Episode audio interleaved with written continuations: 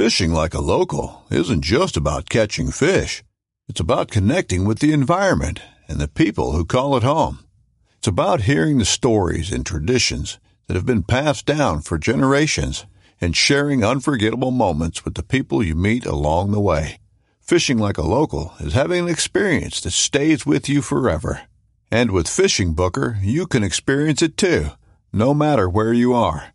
Discover your next adventure on Fishing Booker. This upcoming concert season will be all about the boots, and Tecovas is your stop for the best in Western style. Tecovas has seasonal and limited edition offerings this spring and summer, including men's and women's boots, apparel, hats, bags, and more. All Tecovas boots are made by hand in a time honored tradition with timeless styles that are always on trend. And Tecovas has first wear comfort with little to no break in period. It's hard to find this level of comfort paired with this level of style. Stop by your local Tecovas store, have a complimentary drink or two, that's WCB style, and shop new styles. The smell of fresh leather and friendly staff are at your service. Many stores even have leather custom branding to make your boots truly personalized. And with regular live music and events, there's no in store experience like it. If you can't make it into a store, just visit tecovas.com. That's T E C O V A S.com. They offer free shipping on all boots, as well as free returns and exchanges, and ship right to your door. Go to tecovas.com and find your new favorite pair of boots today.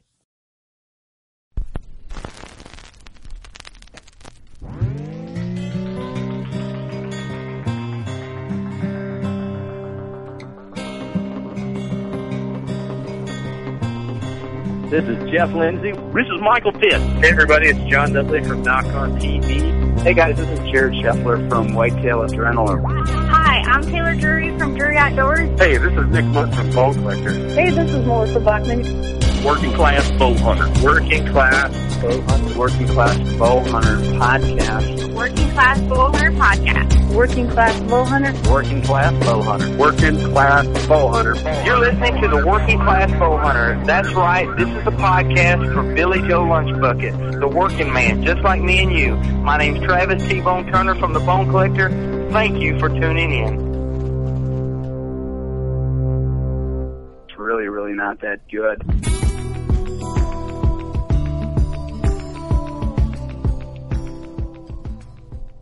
It's time once again. If you're hearing my voice, you're hearing the voice, the real voice of Steve from the Working Class Bowhunter podcast in Kurt's house in the studio with Kurt and Eric. Kurt, what's up? Not a whole lot, man. Just enjoying another day in the studio. I love podcasting. I'm happy. Did did did you hear what I said after your name?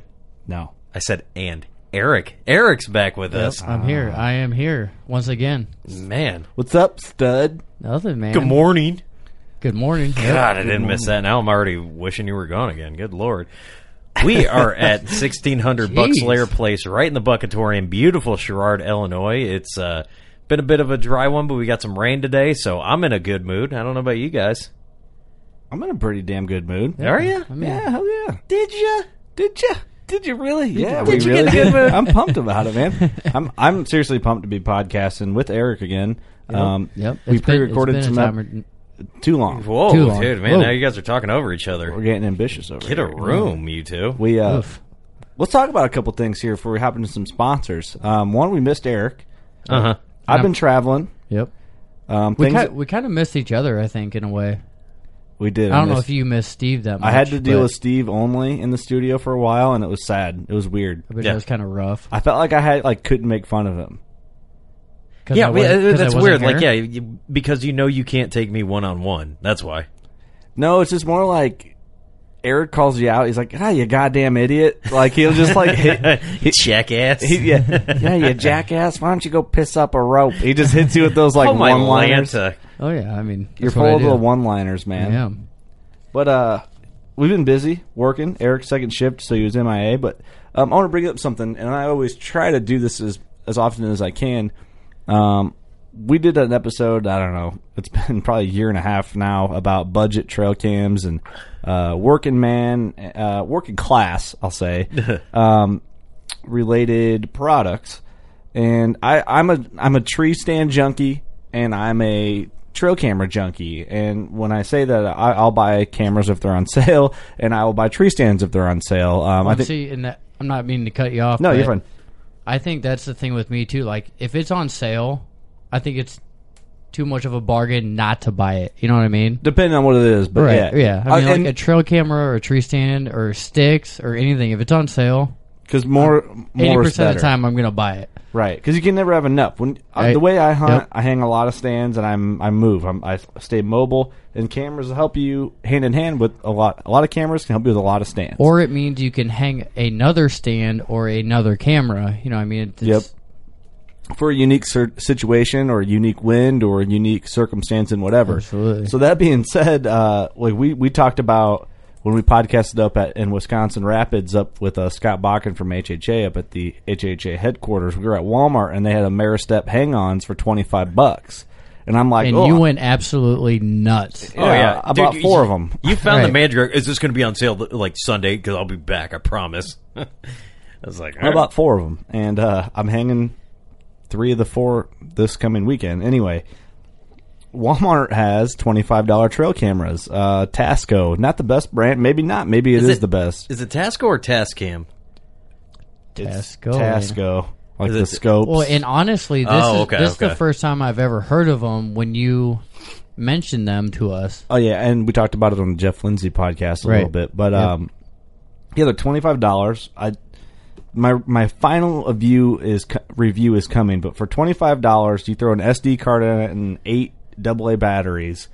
It says this is what it claims: six megapixel pictures, six month tr- uh, ca- uh, battery life. Sorry, and uh, the pictures aren't bad for Okay, twenty so see, dollars. that's what I'm interested in is night pictures. You know, because you always get you get some of those cameras where I'm not expecting you shit out have- of night pictures. right, honestly. but, but- right now the Bucks are kind of nocturnal. They're doing their thing at night, so it's kind of like okay, is it because you get some of those trail cameras that you have a great day picture. well, you're going to get the your night velvet one bachelor actually bucks. sucks. and- But the Yeah. ones that we saw from a buddy of ours, they the nighttime picture Right. was like okay, Decent. You could comparable you could tell what- $25. You could tell what it was. That Yeah. night. Now, here's the thing. I have a eighty dollar Moultrie that sits right next to this twenty five dollar Tascam, and it the body's the same size. The batteries eject the same way. Really? it looks pretty similar. I love the way Moultrie batteries come out, dude. but it's I know internally is what's making the difference of this camera. Absolutely. So we will see, and I will keep in mind this is going to be. I'm going to give it a one between one and ten rating, and it's going to be on the twenty five dollar trail cam rating. Well, or we'll, we'll rate it. I'll compare it in three different ways. I'll compare it to what I'm expecting it to be for twenty five dollars. I'll compare it on an overall rating compared to my other cameras that are fifty to one hundred and twenty dollars, and I'll compare it to my top in the line two hundred some dollar cameras that I have, Fair enough. and we'll go from there. I So- mean, for twenty five dollars, I'll probably pick up a couple just for the hell of it. You know? I bought two. Why not? Always to always have them in your pack. You know, that, that, that or hang them in shadier spots where like someone might see it there and might snag it, but they might not. Oh Like yeah, a spot you've always been curious about, like that's near like a public road or whatever it may Sure, be. sure. Um, anyway, that's just something I'll put in there, and I'll check back in with all the listeners on my review. And Or if you guys Give it a had these cameras and have experience with them, let us know. for sure, because I saw I put a sn- uh, Snapchat. We have a follow us on Snapchat. We have a group called the WCB Family Crew or whatever it is, and uh, I, I put that in there. Yeah, but I hell bought of a one. sell job on that, by the way. and then uh, just follow us on Snapchat. It's that easy. and uh, un- someone else had posted that they wouldn't snag one too. He's like, oh, Might as well try it. can't beat it. But So- if you do want to contact us, uh, workingclassbowhunter.com. Go ahead and find us. We're on all the social media sites Instagram, Facebook, Twitter. Give us a Throw that out rating on iTunes, screenshot your rating, send it to us. We'll send you some of the new die cut hard hat stickers. They're badass. They are awesome. this Or if you- podcast, go ahead, Or if you want to buy anything, right there on our website, we have a store now. So workingclassboner.com forward slash store. This podcast is sponsored by Scent Crusher. We got the new, what do we got right in front of you there? Oh, this is here we go. this is an absolute buckatorium must. We've got the brand new ozone room clean in here. especially with you in here. It's the plug-in unit. Yeah, Kurt's Kurt's getting uh getting an electrician in here, and we're gonna put an outlet right next to me just so this can. right next to your face so I can't smell that shit breath going off you. That shit breath. Good one. Can we have one by his Hilarious. feet too? Can we have two running? Yeah. we just have it. We just have his foot in the gear bag plugged into the wall. just zipped up. Uh, dude, yeah, dude. really works. Uh, this scent crusher, man, I'm excited about this thing. Um, you know, you've got the variable ozone output that, you know, you can pick, hey, do you want light, heavy? You know, in this case, we're going to crank that SOB up. 300, it covers up to 320 square feet, you know, chemical free. What the cool thing about this is, you know, obviously you can put it in your house, you know, or if you buy a house from a lady who let her cats just piss everywhere, Hate that. you can throw Oh. that in there. The worst. But Jeez. you can really put this in like a motorhome or something. So if you you know if you go out camping like our buddy Gene Miller, um, once a once a year he takes a week long vacation and uh, they hunt and you know you throw this right in uh, right in the camper, dude. It's perfect. Yep. Yeah, It's got the uh, oh, I dude, I cannot think of what the uh, it, it's your standard outlet. You know, they don't have this obviously in like a 12 volt, like so it's not going to go. Right. It's not designed to be in a car, but if you got like a little you know breezeway or a, a lot of guys closet, have like hunting areas where they have all their gear in one spot. this or is even perfect. in a cabin, you know, somewhere where you're not going to get Mm-hmm. Where you can clean it all the time, or whatever. You can just when you get there, turn this sucker on. Or if you and you're just good to take a really bad poop and you got to just crank one out. It there. says make your room scent free, bath, closet, kitchen. murder scenes. It's cool, man. I'm telling you what, dude, hey. Christopher's got it all. You move this, you move this from one room. So you cook some Indian food, you clean the kitchen out, then you when you go to the bathroom in like 10 minutes, you throw this in there with you. and you can bring it with you. That's right. So check out uh they're I'm sure they're going to be in stores. Why near do you, we have sponsors? because You need a we're belt real. clip. You need a belt clip for this thing, so you just take it everywhere. And instead of like the uh, what's the what's the the gimmick that's on near uh, uh what am I thinking of? I can't uh Thermacell. Oh, yeah. Instead of a Thermacell, they'd have one of these deals. It's not a bad idea. The podcast is also brought to you by Elite Archery. Uh, absolutely in love with Elite bows. I'm shooting the tempo. I'm shooting the option seven. I'm still holding the room clear. I'm, I'm stoked about this. I'm shooting the uh, option six, dude. I, I want to plug this thing in right now, We all got the. I got the new brown. You got the green. Eric, you're all black. Yep, dude. That green is. It's that's my style. pretty badass. We are uh, hoping we can put these babies to work this season. Check out EliteArchery.com. Speaking of Elite, our good buddies uh, Larry McCoy and Clark are in Africa hunting right Yep, now with their yep. elites, and I know Clark scored already, and we'll wait to hear from the rest of those boys. But check out Elite, uh, HHA, uh, single pin sights if you're unfamiliar, and they also have the rest, um, lifetime warranty. They support our veterans, made in the USA. Um, if you're looking for, if you're in the market for a new sight or rest, just give HHA a try. Tell them we sent you. Um, it's very, very, very difficult to be disappointed in any product they make.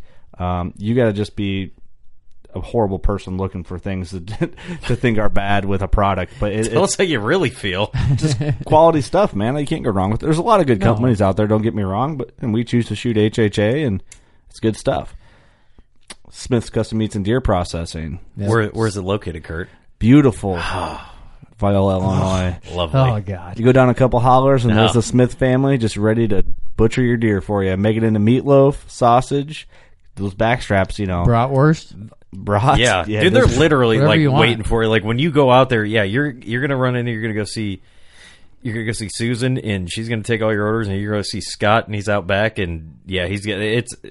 They've got that down to a science, and I, make, I love that. They make their man. brats so good that you could take a vegan liberal out of the city and be like, "Listen here, it's a vegan tofu um, brat," and then eat it, and then I tell them it's difference. deer, and then I watch them cry and I laugh. You know what 'Cause happens? that's- I, you know what happens, that. dude? When when when they eat it, dude, you just see like all of a sudden, like It's like slow motion. as soon as they start eating the brat, yeah, then you see them like they look, and it's like the realness comes out of them. Like they put on like a camo glove. Like this is the And they're, best like, looking tofu at I've it. ever had. I'm like, oh really? Because that's a soul you just ate because that's what you just told me.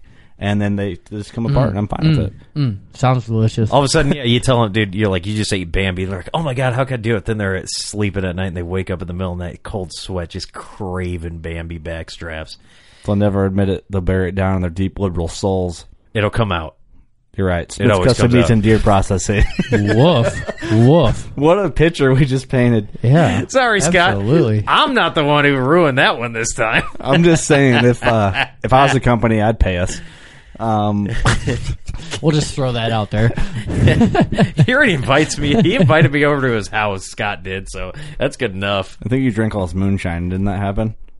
Uh, I don't think it was his. I think it was someone else's. But yes, I finished off someone's moonshine. Oh boy. Good. Oh boy. We went off the deep end on this advertisement. Anyway, this is a long talk of nothing. That's all right. It's all right. It's we what get we to our do. guests. We got our good buddy Byron from the Whitetail Experience. Good boys, good friends with these guys. Um, they're basically just down home, good old boys doing it the way it's almost like classic American tradition deer hunting. Man, the way they go after it, they're real about it. They do public and private ground, and uh, Byron's just a, a plethora of knowledge. And Ooh, I uh, like your plethora. I like your big words there. I like how Kurt. you said that big word too. And Yeah. plethora is only like five letters long. I wish they could have seen that. But uh, Byron, I, I he's someone that I'm getting closer and closer with as time goes on, and just our relationship between the podcast and the project they're doing. Aw. And no, he's a good dude, man. And uh, I love He's guy good. though. He's good shit. I That's enjoy what he is. I enjoy talking to him, and he, he knows a lot, and it's it's kind of cool to bounce stories off each other and, and For sure. whatever else. So So before we get to that, we're going to do the vet shout out. Yep. Our uh, our good friend Colin Cottrell, he's got a uh, podcast going up too. He wanted to let his, um, shout out his buddy Ryan Milcher. I think I dude. I hope I didn't butcher your name. Um, his Instagram at uh, I almost said hashtag. I'm sorry at Order of Man. He's just getting started as a bow hunter. He served in Operation Iraqi Freedom. You know, uh, thank you for your service, buddy. I hope you really enjoy the the joys of bow hunting. You know, if your friend is your friends with Colin, he's gonna lead you down absolutely the right path. I think it's a podcast, Activate the Hunt. Um, he's a very good dude. If you're friends with him, then you're a good guy. We already knew you're a good dude for serving this country. Thank you for your service. Hats off to you, man. Hats off, man. thanks for your service, buddy. All right, time to lock in on the podcast episode here. Enough with the BS of just us. I didn't say it was over completely. Uh-oh. It's done. Kurt We're- walks we're- out. We're good at it, kind of. I'm just I quit. It's like, dude, he left us in his house. We joke around, we keep it light, but uh, we we love podcasting. So let's get our boys on here, and uh, or boy, I don't. I actually don't know if it's just gonna be Byron or, or the whole gang. I'm not sure. It's a surprise. It is a surprise. It's going to be the? surprise. Uh, We'll find out. yeah. Enjoy, guys. Thank you. All right, on the phone with us, we've got Byron and Dave from the Whitetail Experience. Two guys who I actually met in real life. We'll get into that a little bit. But fellas, how are you? Doing well, Steve. How you doing, man? he said only Steve. I am doing great. You don't need to know how Kurt and Eric are doing. No, we don't. We don't matter in this podcast. Subpar. It's cool. How you guys been? Doing well, doing well. Getting ready for season, excited, and you know, just uh, one more month, and we'll be getting into it. I know, man. It's coming up quick. It's crunch time for you guys. Yeah, yeah. You ain't kidding. When's your when you guys are from Ohio? When's your season open? So it's like a floating uh, day. It's basically the last Saturday in September. Um, so clearly no velvet bucks, but you know we can get after them as early as like the 24th ish. Um, but this year I think it falls on the 29th. So Nice, nice. It's coming up quick. You guys get a little bit of a head start. It's always October first for Iowa and Illinois here, which uh, most people know that. But uh, man, you guys have been killing it. I've seen you guys popping up in some other podcasts. Just want to check back in, make sure we're your, we're your favorite. Yeah, what's what's actually here? I'll rephrase that. What the hell? yeah, no, you guys are by far our number one, you know, supporting Uh-huh. podcast of choice. Uh-huh. Okay. Good. Good. Plus, we drank beers with you guys, so that even makes it better. Yeah, That's all true. right, Okay. all right, You guys are good still. all right. Let's talk about it, boys. How's scouting going, public and private? So, yeah, the the summer scouting still busy. Um, doing a lot of trail camera work, more so than like we really ever have in the past. Um, and it's kind of funny if we rewind, even say two weeks ago, I could tell you where a bunch of two and a half year old bucks are, and maybe where, where we're not going to be hunting. Um, but you know, last week we had a really good pull, and, and that put two more shooters on the list. So that's always you know the direction you want to be going in. Mm-hmm. Um, you know, we, we we picked up a couple new pieces uh, since last season that we're going to investigate the, some big wood sections. One of which isn't listed on the website, and I actually had to contact the local forester to get a hold of. So we're hoping that can be like a uh, a hot piece that not too many people know about. So we're really excited about that. That's got huge potential in our eyes. Yeah, that's that's one of them one of them deals you don't run across very often, but you're like, oh, not on the map, but there's a sign, so if it's official, eh, we're not going to tell a whole lot of people. Hop on it. Oh, exactly, exactly. That's like the golden ticket, you know. So let's talk about this. So if it if it's public, how does your the summer work as basically getting after getting prepared change versus like if you were hunting a private piece of ground? Because there's a lot of people that have a lot of little parcels in the Midwest, especially Illinois, because there's not as much public as Iowa or other states. Um, how does it change in your preparation on public? Like, what do you do differently from private? Yeah, so I think public, you can never have too many good spots. Um, so, like, yes, we have some history with, with several pieces uh, of, of state property that are good, but you know, can we add another couple to, to the repertoire. And, and really, you know, you can study maps, you can study topos, but until you physically go ahead and put boots on the ground, you don't know. Um, Right. You can get an idea, but the you know the other factor there too is is using those trail cams in the summer. And unlike you know say a private piece where I've got one mineral site on say 20 acres, with the public, we've got, you know, we can't draw them in with trail cams. You know, there's no baiting or, or salt or any sort of mineral of that matter. But, um, you know, can I get a couple pictures of a nicer buck? And then once I've got that intel, I'm moving that camera because I've already found, okay, this area holds a shooter or two. You know, now can I locate another shooter in this piece or take that camera to another section of the state? You know, we hunt probably seven or eight counties. Um, Damn, That's, that's, a, a, that's that's a a hell of a spread, man. Yeah, yeah, it's it's uh, we we buy the uh, trail cams off CamoFire, so we could spread them out and not pay the, the, as much a, a retail price on them. Sure. Byron, I talked about this in the intro, man, and I you guys might want to give it a shot. I'm gonna, I'm doing like a a budget trail cam review real quick on one camera. Walmart's Tasco twenty five dollar trail cams. Oh wow! I'm I'm trying them, and maybe it's something you guys want to look at. It's six megapixel. I think it would be perfect for public ground because you never know what's going to come through there. You know. That and if someone rips it off, you're only Right. at twenty five bucks versus fifty to hundred. Yeah. Does it uh, does it have some sort of uh, thread on the bottom or on the back to use with the stick and pick? It has it has a thread, yeah, on the bottom.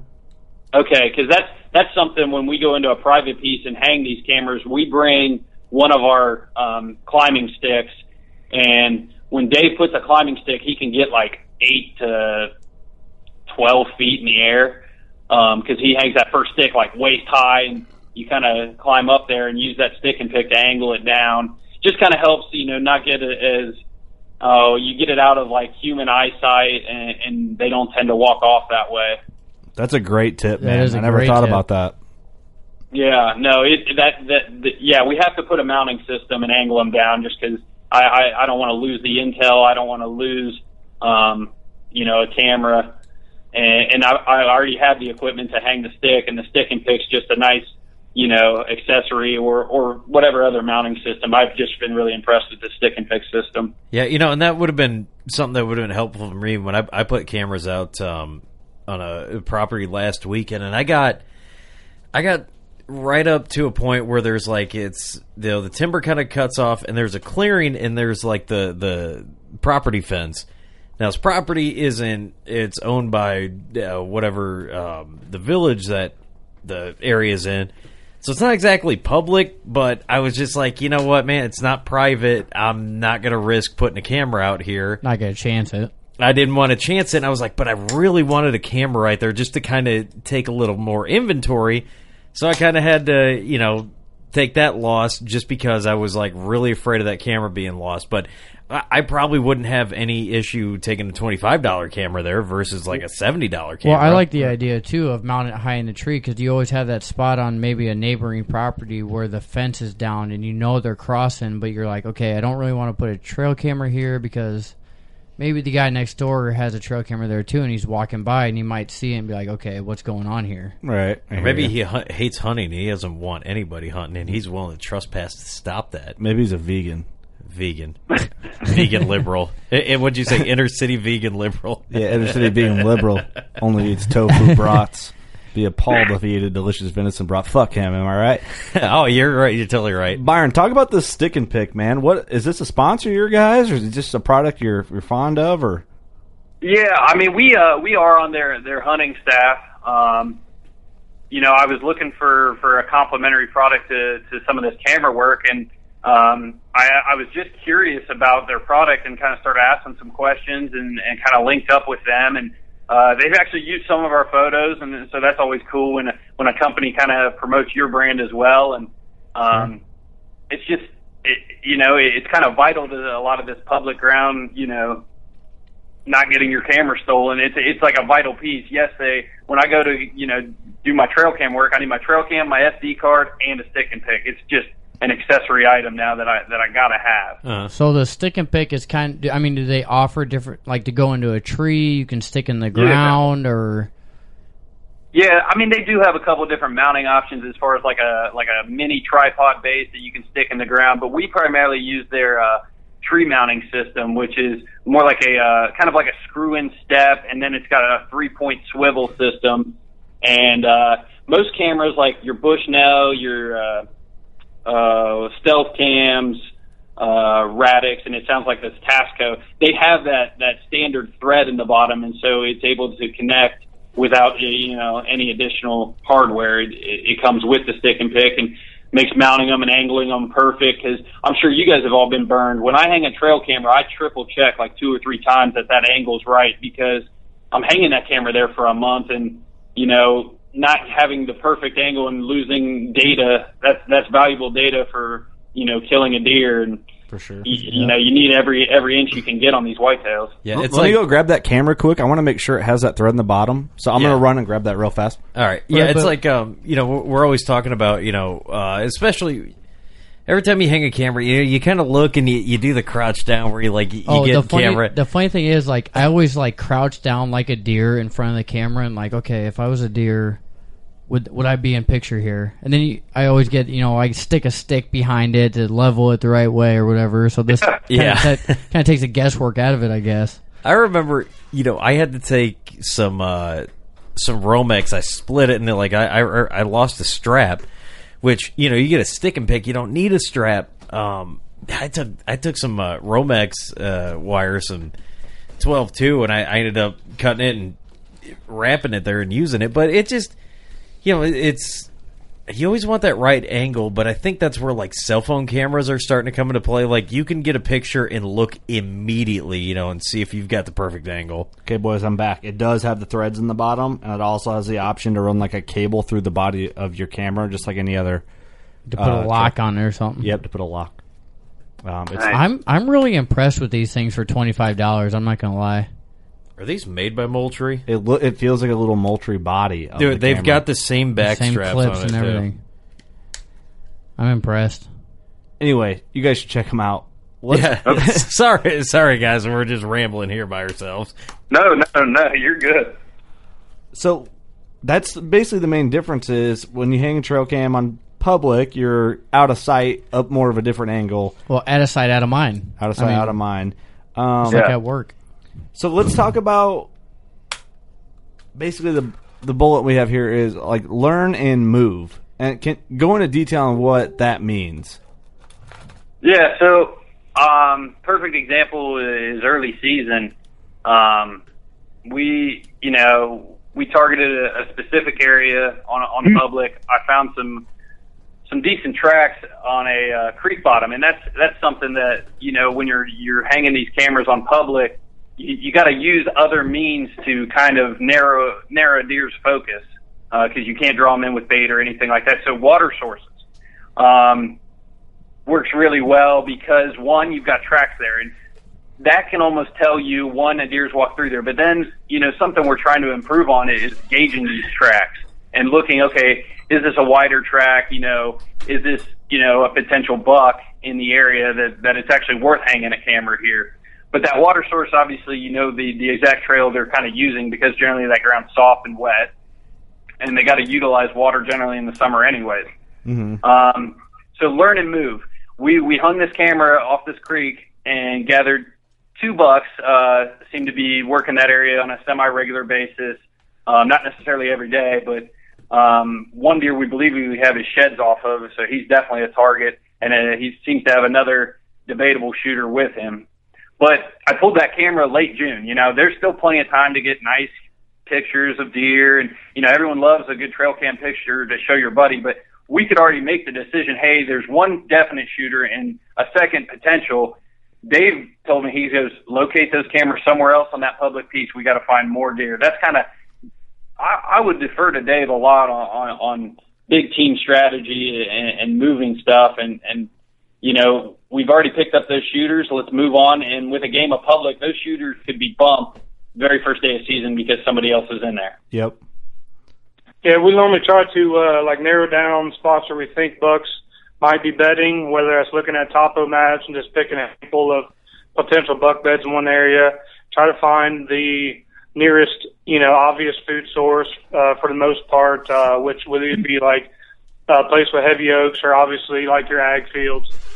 And, uh, you know, maybe just try to find the trail or the path that he's taking from bed to feed.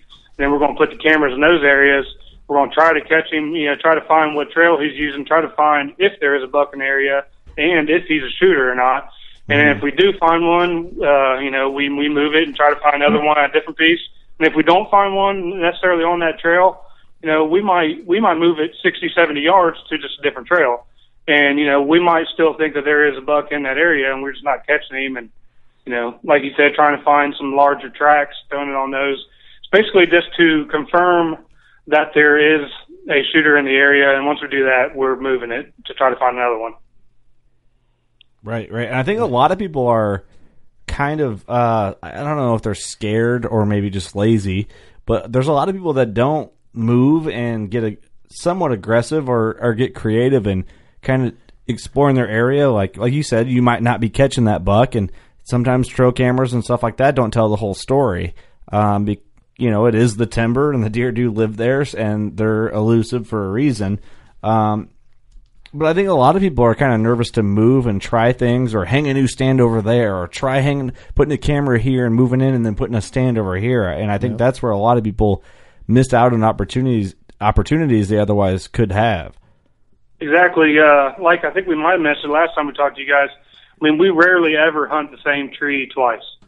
Even if the area is hot and we know that there's you know movement going on in the area, you know, the next time we go back to that area, we, we might set up 70, 80 yards away, but you know, we're never sitting in the same tree. Just like you said, just trying to be aggressive, do something different, not just going to the same spot, you know, over and over again. Yep, and and that's the main reason why when I find a a, a hang on on sale, I'll buy it cheap and I hang a lot of stands because, like you said, instead like mid season when it's crunch time, you need to be in a stand. You could be taking three hours of your day to take a stand down and move it over and hang it back up and then sit. You already have them up roughly, or for you ha- every situation. Yep, or you have one on deck if you have to hurry up and just throw one Right, up. right. On deck?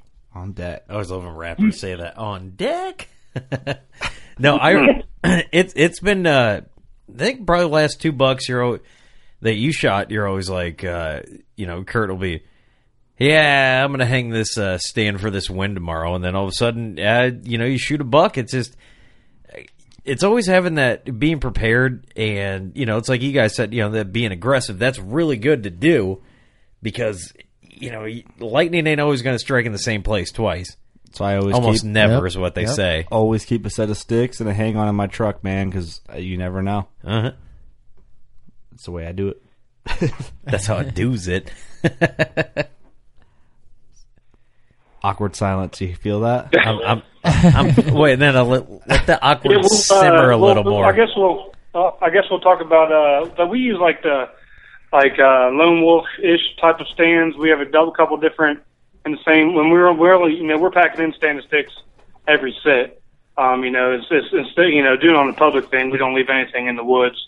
So it, it's it's definitely a little bit more of a hassle, but you, you, you definitely get a little uh, a little quicker at it as time goes. Yeah. What What do you mean by lone wolf ish? I'm curious Um, about that. Lightweight, lightweight, easy to hang. Whether it's a lone wolf, I have a lone wolf. Uh, Byron has a couple XOPs. Um, El Diablo has a uh, Millennium. It's like their ultralight. He said uh, he said to tell you guys, uh, ask you guys how it's going. By the way, We miss Oh, him. good. How's he doing? A Spanish for the fighting chicken. Old Redbeard. That's awesome. Yeah, we miss him. We need to.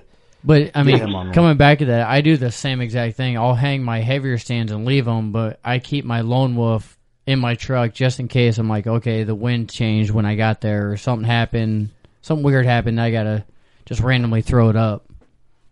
Yeah, yeah. Heard that. Heard that. Um, so looking for a tree, since we're talking about hanging stands, like how do you find in public? Do you do you normally set up on a trail? Is there a food source, acorns, something like clover, something else that you're spotting in the timber or field edges? Like where? Like what's the first? I guess this kind of be a tip to our listeners, and I guess maybe if you don't want to give all your tips away on public, especially. But I mean, like, what is your main thing? Like, I'm going to set up here because I would, I would think from someone that doesn't hunt public that most people see like any pinch that's available, any funnel that's available, any obvious type of stuff. Well, and two, there's going uh, to be a hundred people in that area. Well, like into it, I don't know how it is where you guys are at, but in Iowa, they actually plant corn on the ground. They plant beans, and they'll leave it up till December or even January. Yeah. So we'll dive into that. So we have a few different types of, of what I'll call public ground that we hunt.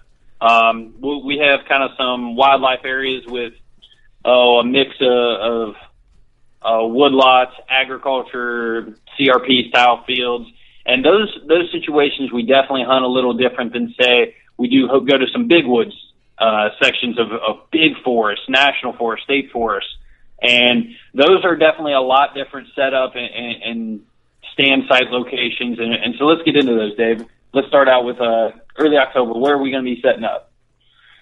Uh, I guess early October. Uh, I mean, in the past, you know, we really just kind of just been trying to find does and locate does and locate bedding areas to come back to come uh, come the beginning of November.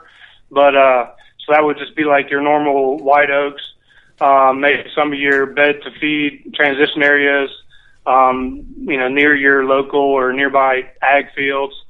I mean, just basically, you know, that time of year is basically has been targeting does, trying to locate does, find out where there maybe a couple different doe bedding sites, and then you can kind of link things together like a puzzle piece when you come back during the rut. Um, but you know, and this year we're going to try a little bit more of the buck bed uh, kind of Dan Infalt strategy. We're going to try that this year a little bit more than we have in the past. But you know, basically that time of year, I'm trying to find new doe bedding areas, ones that I don't already know about. Yeah. So to kind of top what Dave's saying off too, if I look at the public we hunt uh, first couple weeks of season, these pieces can be traditionally like more pressure. There's more hunters there, um, and we we just go there because we have some experience on these higher pressure pieces uh, a little more, and we know we can go in there and have some opportunities. We will also hunt places a little closer to the road because if we're going to shoot a doe, why not have an easier drag out? Good point. Good and point. yeah, and, and a lot of what we're doing is, is, you know, we we have some experience to to you know on several of these pieces. Dave and I've been hunting two of these pieces for ten-ish years now. So finding those those known bedding areas, we know where they are, and setting up. A lot of times, it, it, it's finding the oak flat before they hit the agriculture lots. You know, at dark. Um, Another thing, though, that we consider early season that's kind of part of our team strategy is is doe harvest. Uh, Dave and I are big on assessing each doe kill individually. So, for example, if we have a group of does come in, uh, say, you know, a group of five, we're actually really likely not to pull the trigger on that doe group um, just because we know they're in that area. It only takes one of them to get hot at the right day if we're, we're going to circle back to that general area in the rut. Mm-hmm. But if we if we have a single doe come in, maybe a year and a half year old doe that that doesn't have fawn, you know fawns with her, or maybe one fawn, that deer is, is is now a possible target. See, and that's smart because it's just like we're gonna bring it back to the bar.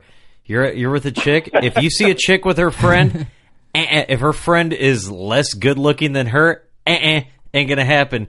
You're gonna try and get it on her, and she's gonna be like, "No, no, we're out of here. We're leaving this bar. Bunch of creepers." Brilliant point. Take the take the loader. Take the chick that walked into the bar by herself. Beautiful strategy. Just back, back to Byron on why he really would shoot this though. yeah. No, this this did pique my. I, I just I kid, but I'm really interested in in this theory actually.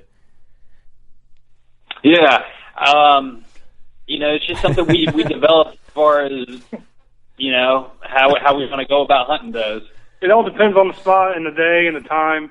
You know, it's just kind of a spur of the moment. If if it's a spot that we think is going to get blown out by Dickie Mose here in a couple weeks, then we'll probably take a doe there. So You is know, your guys' thought process behind behind shooting the doe by herself is there's less a chance that a buck will chase that one doe if she goes in the heat versus if there was five of them? Is that I, I guess I'm I don't know if I caught that right. you're almost like if there's say a group of five and, and you go to shoot one and have a successful harvest, you've kind of educated that doe group that there's a danger in that area. We feel um, so. Th- so they're likely to shift their movement. Maybe they won't pass through there. Maybe they'll they'll bed in another location. Versus if we let a, a, a doe group go by that's that's five deep, you know, any one of those five could likely come into you know be more comfortable in that area, come into heat, drag a buck by our stand. Um, you know, bucks will, will key in on doe bedding areas, and a lot of our strategy in the rut is to get downwind or be on the access trails to and from these doe bedding areas. So we we we need those does there, and by shoot, you know, letting a group of five walk past us once or twice, if that were the case, you know, we know maybe that buck that's in the area realizes, hey, there's a doe bedding group, you know, a doe's bedding in that area. I'm going to circle down through there, you know, every couple of days to check if one gets hot. You know, if, if we got a single doe bedding, you know, a single doe bedding in one area and she happens to wander by, it's just, we'll go ahead and take her because we're not educating others in that area. plus there's only one doe there. You know, we got we we've got a lot of those spots that we play. We we have quite a bit of rut areas in our arsenal of spots. You know, if we go into a new piece and we only see one doe, that's not really going to be a target area come November, anyways. So if we're near the road, we'll take her then. Um, you know, this year we're going to do a lot more ground game stuff too. So we're thinking it might be pretty cool to take a doe on the ground. Um, you know, and try and do some different things along that nature. That would be cool, man. I had that almost happen last year.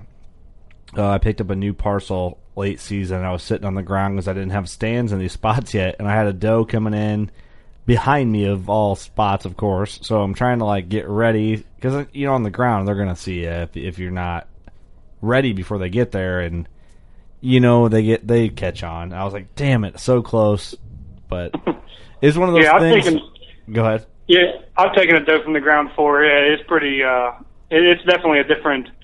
It's it's a different thrill for sure. I've taken some deer on the ground, and then we're going to try to capture it on film this year, which we think would be pretty cool. That would be awesome. I, I, I hope you do, man. That'd be really great footage. I mean, there's, I, I, I think that really benefits a lot of the public hunting, and hopefully it won't like blow up, you know, the spots a little bit, but you know, it might not deter some people that uh, you know decide, hey, man, uh, if I see these guys, these guys are working dudes like me.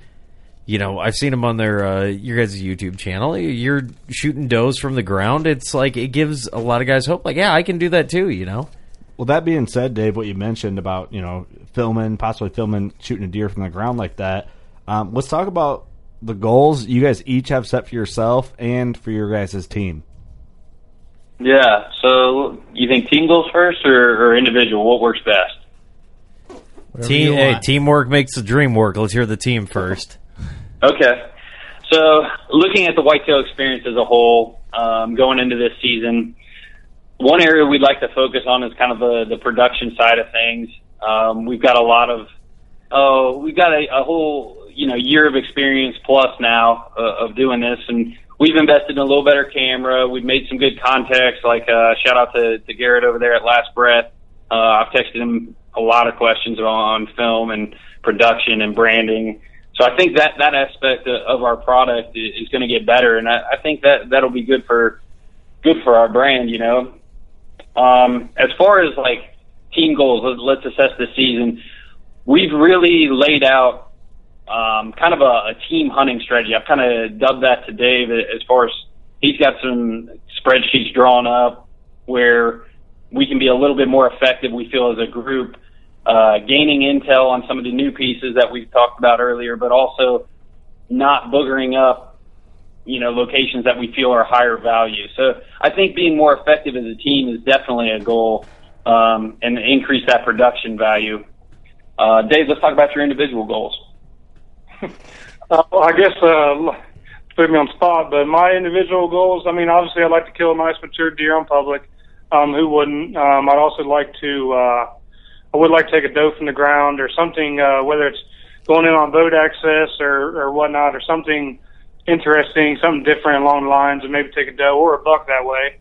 Um, and you know, I plan to spend a lot of time in October on my feet. I don't really plan on getting in a stand much at all in October, and uh, a lot of that's just going to be uh, going to these new pieces and just kind of investigating them. You know, reporting back to everybody, find out what we see, and then you know, hopefully furthering our chances to get on multiple good rut locations. Um, you know, maybe you know maybe jump a buck in the process and try the bump and dump, just being real op- opportunistic. Um, taking a doe on the ground if I get a chance while I'm on my foot, on you know, while I'm on my feet checking out these areas um, and just you know definitely going to be more aggressive and uh, probably be in the woods more this year than I ever have in the past. Um, you know, and just try to really grind it out this year harder than I have But before. yeah, but but but I feel like your number one is make it back to Illinois and get some cookies barbecue sauce. I really feel like that's That's number Hey, one. back for next year, don't uh, that's for- that's for sure. um, That's a separate goal. From Yeah. the season. yeah. Um, Yeah. You know, we get we can talk about that a little later once we get all the all the goals out of the way because you know these are important to you, and I I'm I'm really happy that that you guys have you know worked as hard as you have, and you know it's starting to pay off. You guys are putting out some really cool videos, and I I- man I. I really hope that you guys uh, accomplish every goal that you, you set this year. I know I'm excited to to see it. You know, it- Definitely. To I think we all are, aren't we? yeah, to, and it's the luck of the podcast to hear him say it here, and then all of a sudden That's it right. happens, you know, and they shoot that big, mature seven and a half year old nanny That's uh, right. from the ground. The luck of the know, podcast film. is, is winding back up, so we might Oh, as yeah. well just start sprinkling out on these boys right here. Yeah, the the Lindsay Wake Yeah, out of I- rain. I'm sprinkling it right now. I'm feeling it. I saw it. He actually he actually just dipped his fingers in in Busch Light and just baptized us. So Yep. the the ritual has happened. I like it. I like it. So I mean, you can just put all your thanks back to us for your successful season. Yeah, no, you know, credit us as executive producer in everything that you do. Yeah, you know. executive producer. Dude, that's uh, like in Hollywood. That's like the yeah. Never mind. Yeah, Anyway, back to you guys. Yeah, so like my goals for for 2017, uh, a little different than Dave's. I uh, I'd like to actually increase my like encounter rate or, or be a little more successful in the big wood side of, of public. Uh, that's something I've kind of been studying a little bit more of and, and asking you know different resources and um, putting in a lot more miles going to the big woods, putting in time scouting, putting in cameras down in these sections, and, and actually found a, a couple different uh, sections of a whole different state forest I've never been to, and have had some really good luck there. I I actually found a, a pair of sheds off, off a deer, oh, in January, real early shed buck, and you know we believe we have him on camera as of June. And so I think it would be very cool to kill a deer that I've got sheds off of, especially on public, Yeah. um, having trail cam pics. I, I, I will hunt that deer pretty hard, smartly, but that to me would be a, a pretty cool thing if I could see that come full circle. That would Where, be what, what awesome. is the exact location of this uh, state forest? Just for all our listeners who want to who want to get to latitude. pull up a lawn chair and watch you do it. oh yeah, yeah. Let me send that out. We'll put that in the we, we link. we don't even post trail cam pics anymore because of uh, just some attention from neighbors and and attention from where we're going. It, yeah, we, we we made a rule this year: no trail cam photos hit the uh, social media until after harvest. You know, that's funny you mentioned that, Byron, because uh, we had a listener shout us out or call us out and said, "How come you guys never post pictures of your a yearbucks?" and I was like, "Oh shit, I guess we better post a couple." Yeah. AKA, they're from a couple years ago. Jokes on you. Yeah, from a spot I don't even hunt anymore. Got turned into a Costco. That's how you know we're joking. We don't even have a Costco around where we are. Well, I heard Oh, we're really? one. Yeah, I heard we're getting one, but I don't need a dollar fifty hot dog. Is what I'm saying. Okay. Byron's like so cut and dry. Like, no, like I'm not putting up with your shit. hey, hey, you know, Byron's a good, Byron's a good dude. Uh, you guys, I do. I I know I thanked you before, but I do want to thank you guys. You guys drove all the way from Ohio to come to our uh, our shoot that we had a couple months back, and it was uh, to me it was very humbling that you guys would would take the the time out of your free time to show up and hang out with us, have some beers, and uh, man, eh, you know, it means the world to me that you guys would have done that. So I, I, I do want to say thank you once again for coming Oh out. well, thank you, thank you for having us. I mean, we we had a blast. We had an adventure.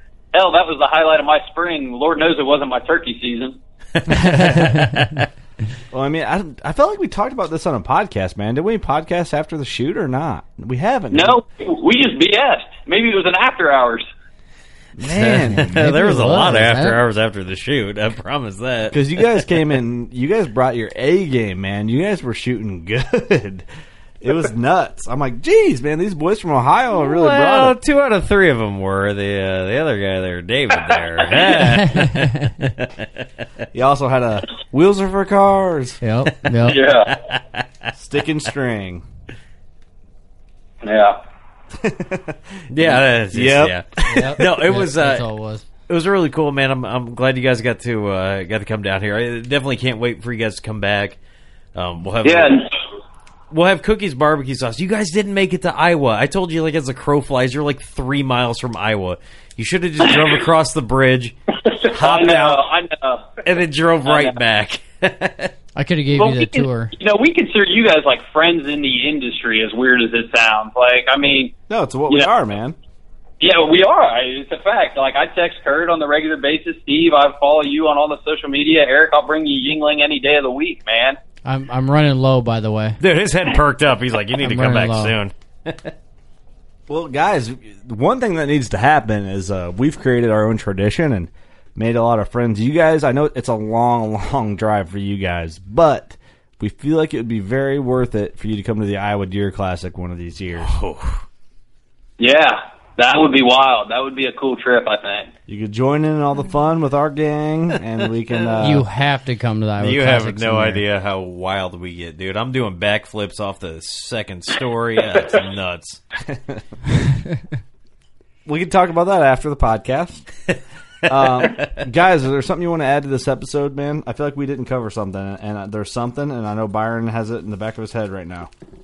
Yeah, if you want to uh, circling back to some of the trail cam strategy, I feel like um, another thing we do, uh, you know, we take the data, you know, a picture of a buck, but we also apply like a point point system and kind of learn and maybe some buck tendencies, and, I think that help. And, and I don't know if you maybe around, but that is a weather history site that you can access and see what the wind was doing, the temperature, and you can also like zoom out on like a monthly view and see, okay, the temperature dropped 10 degrees or the wind shifted from a north to a west wind. And look, I've got a picture of a buck.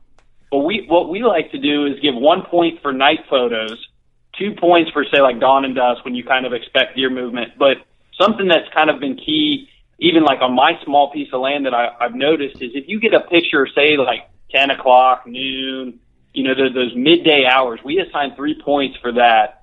Um, because generally those deer are not moving far and you can almost gauge where he might be bedded, um, if you kind of have topography in that area. Byron, Um, you could- cut out the beginning of this. What Yeah. what is this that you're that you're talking about? Is The it, it's A, website? it's a website. Yeah, so like it's a Wunderground Weather Underground is kind of what it stands for, and um, I I'm not by Oh, WE Underground. this site. WE Underground. Yeah. Yeah, I didn't know you could access previous data because I know you you've wrote down stuff. You know, like when you're like seeing whatever bucks you killed. You know, Me Kurt, as in Kurt, You what as in. Kurt. I'm looking at you and I'm pointing at you, but in podcast land you can't tell.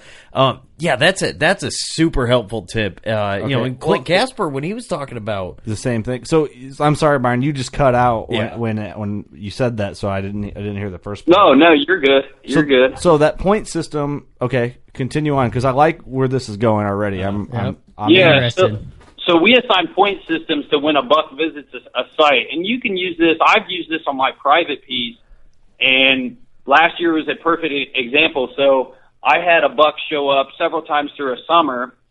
The buck I ended up harvesting, and I noticed like I think I had 32 points with this buck, but like 24 of them were on a south and a west wind variant hmm. and I I killed that deer on a southwest wind. I mean, not that I knew that that was going to happen, but can that maybe show you some tendencies of a certain deer in a certain area? I, I think there's definitely something to it. Absolutely. No, yeah, there has to be, man. I mean, you're doing your homework. That's, I mean, I don't know how to Yeah. explain it, but I'm gonna get on this tonight and check that Yeah. out. And you'll see too, like uh, it notes if it was raining or if like a thunderstorm came through, and that's kind of very interesting to see. Like, why do I have all these pictures of deer moving, you know, this day versus another day? And you can like tell it to give you like a week of data in July, and you can see, oh, this day here was the coldest of the of the week. No wonder I have more trail daytime trail cam pictures that day. So it's very cool. It's it, it's definitely something I think. uh can you can take a trail cam picture and learn and assess and maybe be a little bit more successful on both private and public land. Yeah, another thing, uh, like say if you got like uh, you know a 10 a.m. like an oddball 10 a.m. pic, you're kind of wondering why was this buck on his feet at 10 a.m. You can look and see if there was like a midday like uh, 180 degree wind change. Maybe he was bedding somewhere else and he got on his feet to go bed with a better wind because of that midday wind shift. Yep. Uh, you had like a really hard uh, storm, like right at dusk the night before, and he might not have gone on his feet and up and moving the previous night till you know a lot later. So then he obviously will kind of be up a little bit later the following morning. So you might have like that oddball 10 a.m. pic, and you can kind of maybe try to figure out you know why why he was on his feet that time of day, and then you can obviously see like well you know what direction he's going and coming at what time of day the pic is on. And another thing, like I don't like hanging a trail cam. I don't like just to sneak into an area, hang camera, and back back out because if you, especially a new piece that is, because you don't know you don't know anything the surrounding area.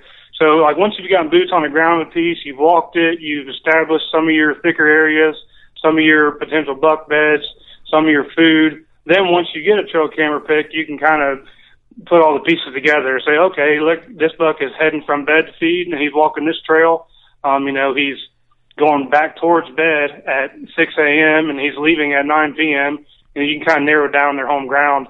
And the weather definitely, you know, helps get you little tips and tactics, I guess. For sure, it, definitely shows your guys' knowledge and the way you analyze deer movement. Yeah. and you guys, it shows you put more detail into it than the average person when you break it down this way. And Dave, you brought up a good point. Is like when there's a wind change, that's something that I always uh, try and look for. If there's a super hard change in wind, and if I have a stand that can pull off both changes in wind, that's a good time to be in a stand, like you said, because a, say a buck is bedded at a certain spot and the wind changes to where it's no longer in his favor, he's going to get up and move no matter what time of day that whenever that wind change is to where the wind's in his favor because he's not going to lay there to where the wind isn't going to benefit him to where he can't smell danger. So if you have your stand set up for a wind change from, you know, whether it's you got a cold front coming in and that wind goes from south to north or whatever it may be, that's a very good opportunity. That might be some of your best chances to kill a mature buck when he's in transition from one vantage safety point to another vantage safety point, depending on that wind direction. Yep, exactly. Uh, actually, uh, you guys' buddy uh, Clark, actually, uh, me and him were talking a little bit of deer, and he uh, he he kind of gave me that tip. And you know, you best guarantee that anytime this year there's a midday wind change, I'm going to be in the woods Yeah. somewhere. You know, even if I got to, you know, if I notice it late and I got to rush out from the truck, I'm gonna get in there somewhere. I'm just hoping he's hoping, you know, that's that's going to get them on their feet, just like you said. Well, it's, it's kind of interesting too. I mean, to kind of notice what the wind change is or what happened that day. Like that buck I seen the other day when checking trail cameras because I didn't expect Monster, by the I way. didn't expect any Yeah, I saw the deer. pictures. Yeah. I didn't expect any deer to be on their feet. It was like 11 a.m. So I'm like, okay, it's prime time of the day for me to go in and check trail cameras where there ain't gonna be a deer on their feet, and all my trail cameras are on field edges. So I went in, checked one, and I wa- was walking down the field edge, and all of a sudden here he comes over the hill. So that makes me interested, saying, okay, maybe there's a midday change or something happened to get that deer up on his feet to move. Mm-hmm. It's crazy. Yeah, and maybe check your check your cameras for that day and see if there was other movement. You know, whether it's does or bucks or just deer movement in general around that same time. Well, right, because Um, the day before I had uh, two bucks moving at the same time of the day, so I I want to get on this website and see what happened those last two days. It's awesome. I, I I I've just been looking up some data, dude. This is like one of the biggest tips that you guys are going to get huge. all It's year, huge. man. That's that's a huge. I I me personally, I think this is more important data than moon phases, just because I haven't delved deep into it. But for someone, if you don't believe in the moon hype, this is definitely something that you should check out. Now, again, we're This could make you believe in moon hype, depending on what the it patterns could. I mean, Could. you know, maybe check what the moons are. Maybe it'll give you a taste into it, and then you might be like an ultimate deer it, thro- slayer. it but throws every aspect into it that you could think of, pretty much. Oh, yeah. Yeah, I'm an accountant by day, so I put in a lot of stuff into Excel, and I do some some pivot tables, and we really break it down. We do throw some moon times in to, to see if there is any correlation. Um, the, the the the king of the moon, Mr. Adam Hayes, is from Ohio, so so you know that's something we paid attention to the last two years. And All right. I, I won't I won't swear by the moon, but uh, if it, if it correlates with sunrise and sunset, that overhead and underfoot time, I, I do have like I don't know a little more opportun. Uh, you know, I'm a little more opportuni- uh, opportunistic going into the woods that night. I Sure. feel. I'm gonna send you every picture, the time, the day, and you're gonna figure this out for me, right? Ten dollars an hour, we got it. Ten dollars an hour. yeah, he ain't a high class accountant or anything. That's right. well, right on, man. That's um, that's something that's very huge. That I I'm going to be doing for sure, um, without a doubt. And you know, scouting some uh, some cameras and things. Uh, absolutely. I'm I'm, I'm going to be checking those weather conditions and hey, what was it like at this time and maybe even previous cameras that you know you had some big deer on even last year. You know, well, why were they in this area? You know, that may- maybe give you a clue. No doubt. Definitely. Yeah. That- that's why I always try to look back at my past harvest, see if there's any correlating evidence, I guess you could say. And Well, now you got time. I tend to cl- uh, kill a lot of my bucks in the morning on very clear, cold days. Like wide, wide open sky, blue sky, clear, cold days. Not that that has anything to do with. That's not real patternable, but it just seems what it's normally like. You like. sure you're not writing a country song right now? I killed my biggest No, buck stop. on the It's most cutting out. beautiful day. All right. You're killing me, boys. Yeah, Nick- we uh we've kind of dove into it a little more serious here these past you know couple years really. Um, you know we you know before then we were we hunted but we weren't really knowledgeable hunters I guess until the past couple years when we started actually diving into it.